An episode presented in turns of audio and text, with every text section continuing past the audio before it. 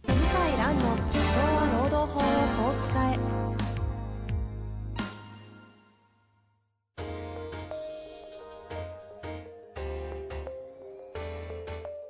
法律の下で展開されるビジネスの世界ポッドキャスト「社長は労働法をこう使えば」弁護士の向井蘭が経営者の立場に立って経営者が知っておくべき労働法の基礎だけでなくビジネスに関する法律の問題を分かりやすく解説しますこんにちは、遠藤和樹です。向井蘭の社長は労働法をこう使え。向井先生、本日もよろしくお願いいたします。はい、よろしくお願いします。さあ、今日も行きたいと思いますが、はい、今日は暑いですね。暑いですね。はい。 今日8月頭なんです けど、 8月。どんな感じだなんですか ?8 月は。日ああ、8月は。は、あの、結構あの、セミナーがはい。閑散期というか、まあ、お盆ですおからね。盆があるからかわからないですけど、はいセミナーがまあ、毎月の半分ぐらい、へえ。半分、3分の1、ピーク時が大体10月、11月なんですけど、へえ。大体こう、3分の1ぐらいかな。だから、ちょっとこう、若干余裕がある。あ、そうなんですね。そういうこ心の余裕があるうち。体にゆとりがに、いろいろこう、執筆とかや、あの、やろうと思っています。あはい。それでなんかいろいろメッセンジャーとかで、なんかアイデアベースのやつがこう飛んでくるんですか ね。考えが及んでるんですね、いろいろ。すいません。いや、全然全然。あの、ちょっと、遠藤さんは付き合ってくれ るんで、えーちょっとう、うちの他のね、皆さんはそうでもないんいで。や、日常のね、業務がありますはからいね。はいはいまあ、そんなわけで、えー早速、行きましょうか。はいやってまいりたいと思います。えーとですね、今回は、社労士の先生ですね、34歳、男性はい。でございます。はい。えー向井先生、遠藤さん、こんにちは。いつも楽しく拝聴しております。はい。少し前に、退職代行サービス会社が話題になりましたね。非弁行為と無権代理などいろいろな問題があると声が上がっていたような気がします。それに似た話かと思いますが、従業員のことについて従業員本人ではなく、それ以外の方からの要求請求があった場合、どのようなことに注意すればよいのでしょうか昨今従業員が心の病で休職する場合も多く、本人が会社に出てこれない中で、家族、親族や代理人、弁護士と称する方が会社にやってきて交渉を行うこともあるようです。弁護士のような有資格者や家族であれば信用して良いのか、委任状があれば OK なのか判断に困ってしまいます。事業主はまずはどのような対応を行えばよいかご教示ください。よろしくお願いいたします。はい。ということですね。なるほどね。実際あるんですかこういうのって。ありますね。昨日もご質問いただいてて、あ、リアルの場で。リアアルな。はやっぱそうなんですか。い。全くほぼ同じのほうほうほあと、えっ、と、まあ、今までだったら親とか兄弟が、あとは義理のお兄さんとかう。ね、 親戚。多かったんですけど、かさい勝手にやるんですか最近は、はいその、昔の同僚だとか先輩だとか、いう方がやってきて、うん。で、代理人だと言っえ。て、ほうであいつは気が弱いんで、今後は俺を通してくださいとかね、言うんですよ。うん。ほううん。ほで、あの、老教の知識結構あって、あの、労働法の知識もう。あって、へいや、オタクやってんのは違法行為なんで、今すぐやめてくださいとかえ。へえ。言ってくるんですえ、よ。そのパターンは大体、そういうの対象となる従業員の方は、所属してる段階なんですか辞めてからえーとね、辞めた後もあるし、所属してる時もあるけど、もうほとんどやっぱ辞めるのを覚悟してる場合ですね。ああ、じゃあまだ所属しつつも辞めるって時もに、う、もう辞めそうかなとか、もう、あの、退職届出した後とか、そういう時ですね。その時に出てくる同僚とかっていうのは、昔のってことですか昔の派遣社員仲間とかね、はあ、どうリアルだな、それ。おう高校の先輩だとかね、おうおういや、そんなん知らなおいうよ、お前こっち誰だよ、みたいな感じの人もが。う、もうび会社側としたら、いやいやいや、それはわうちと何の関係もないですよねっていう話。へえ、なるほどですね。うん生々しい。そうでで、はいそれで、あの、まあ、法律がまず関連する法律があって、はい、はい。弁護士法第72条っていう法律があってですね、はい。弁護士または弁護士法人でないものは、次が大事なんですけど、はい。報酬を得る目的で、法律事件に関して、代理行為を行ってはならないと。ああ。こういう、まあ簡単に言うとね、ほうほうほう。そういう規定があって、報ですから酬前提なんですね。そう、報酬をもらって、人の、まあそういった紛争とか、交渉、代理をすることは、弁護士法で禁止されている。なるほど。で、逆に言うと、いや、私無償なんですと。全然ボランティアやってますって言うと、弁護士法には違反しないんですよ。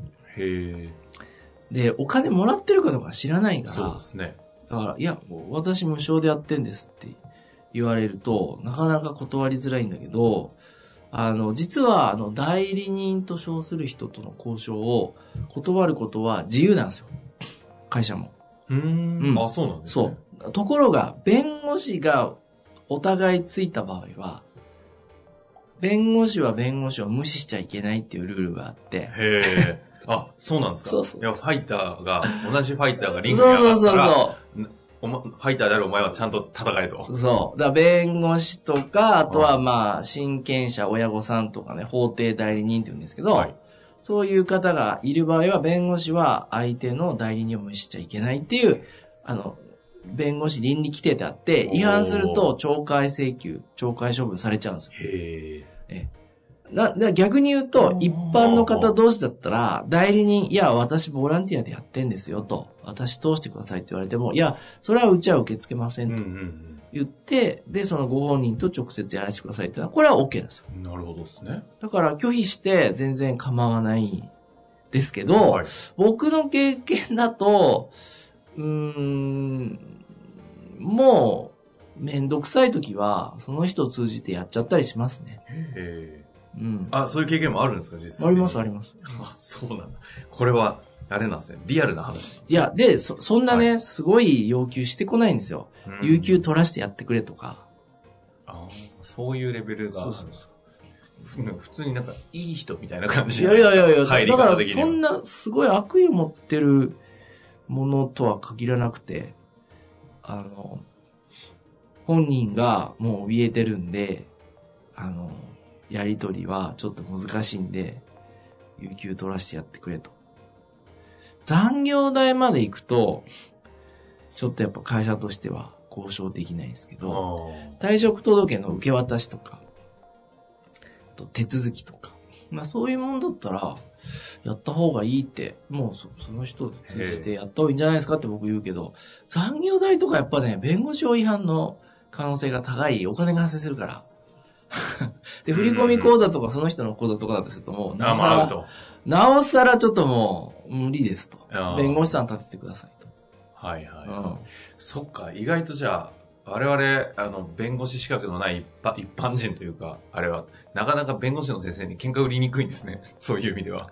無視されちゃう。ーいん。あ、そうそうそうそケうースもあるってことそでう。すそうそう。や、その権利ないからって言われて。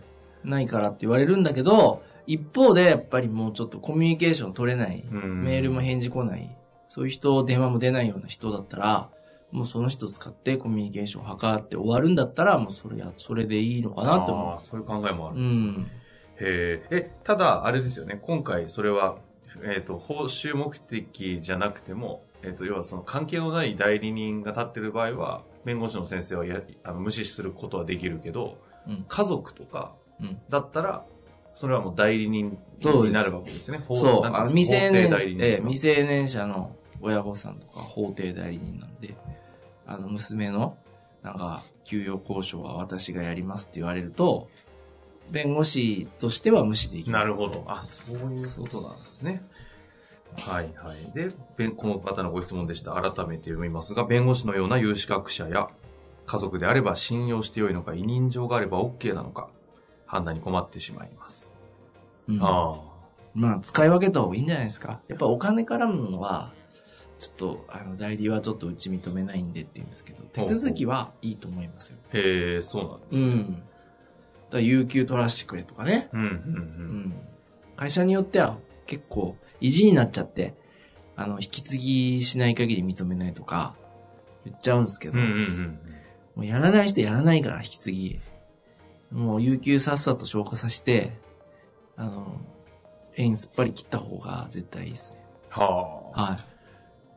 でも、弁護士の先生が、こういった、なんていうんですか、退職代行だとかの間に立つこともあるんですか、最近は。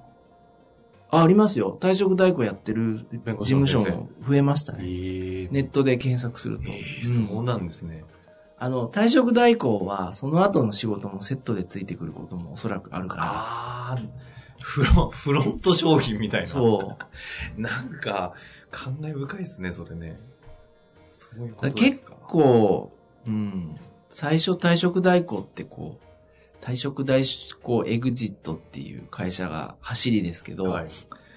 今結構苦しいんじゃないですかうねー。ん。あの、弁護士とかライバルになっちゃうと、おー、そうかそうか。なかなか、うん、まあ、そうですよね。本当の専門家たちですもんね。爽やかですよ。ちょっと画像出せないのが残念までず、すけど。ぜひね、ちょっと、あの、これググっていただいて。だいぶ爽やかなこもう、退職代行に迷ったら う、、動画があって、基本。基本プラン、な、いくらって、すごいですね。リピーター割ちょっとどうですかね、これね。リピーター割はあんまりね、どうなんだろうね。退職代行のリピーターは本人ってことなんですかね、これ。そうですよ。すごいですね、これ。いや、いるんでしょうね、リピーターが。リってことですよね。いやー、また辞めたくなりました、つって。あ、はいはい、やります、みたいな。うん。 リピーター割ですね、って。自分でやめろよって思うんですけどね。そういうことじゃないですか。ただ、やめれないようなケースもあるわけですよね。あの、今のは、その、安易に、ちょっと言いにくいから言っといてくださいケースもあれば、本当にちょっと助けてくださいケースも、あるでしょうね。あのー、うん。こう、脅かされたりとかはね。いはい。 そういう時はね、確かになんかわかる気はしますけどね。えー一回なんか退職代行サービスのやってる弁護士の先生ないし、事業やってる事業主さんちょっと話してみたいですね。あ、そうですね。ねまあ、ゲストで呼べると言、うなら、この笑顔がいいね。本当ですね。ちょっとこの先生の名前は言わないでくださいね。こう、こんなニコニコ、にこやかなんですね。これれは、まあなんか連絡したくなりますね。確かに。そうか、やめ、やめたいどうしようって言ってる時にサイト見たら、この方いたらう、んちょっとちょっと相談が。い、払うわな。 ちょっと確かに。うん。うん、なんこか。の笑顔いいね そこっす。か。笑顔に相当惹かれてますね。はい。それはあの、マーケティング担当者の、あの、むしろ。素晴らしいよね 手腕ですね。まあ、というわけでね、えーやってまいりましたけれども、はい。え、かの、感覚的には案件はこういったもの、やっぱり相談多いんですか事業主さん側からは。経営者サイあドの。弁護士、弁護士に来るケースは少ないと思うんですけど、ああ、そうかそうか。これもね。検索ググりますね、 えー弁護士による円満退職代行始めま した、うん。ガッツポーズ。かそうねすごいね。LINE でもやれるんですね。本当だだからもうスマホですぐダイレクトに。やっすごい LINE アットでぱ電話嫌がる子もいますからね。あー今そうでしょうね LINE でポチポチやって、すぐ返事来て、退職代行お願いしたい世代って LINE でしょうね LINE でしょうね。でしょうねうん。20代、30代前半とか。あいやいや、すごいなぁあれ何の話だっけえいやいやあの最近あの実経営者側からの相談多いんですああ、あ、ないです。愚痴レベルですね。あですか、うん。うんもうだって仕方ないよなって感じだから。うん。なるほど愚痴レベルかな。うんまあでもね、ズバリ回答いただきましたので、そうですよね。社労士の先生悩まれてるということは、そういったクライアントさんがきっといるんでしょうね。か、すありそうだなと思って。そう、そうでしょうね。事前要望しているのか。いやいや、いい質問でしたね。ぜひ、また、こういったご質問ありましたら、お待ちしております。はい。ありがとうございました。今日のところは、はいよ。ろしいですか。はいはい。というわけで、本日もありがとうございました。はい。ありがとうございました。本日の番組はいかがでしたか番組では向井蘭への質問を受け付けております。ウェブ検索で向井ロームネットと入力し、検索結果に出てくるオフィシャルウェブサイトにアクセス。その中のポッドキャストのバナーから質問フォームにご入力ください。たくさんのご応募お待ちしております。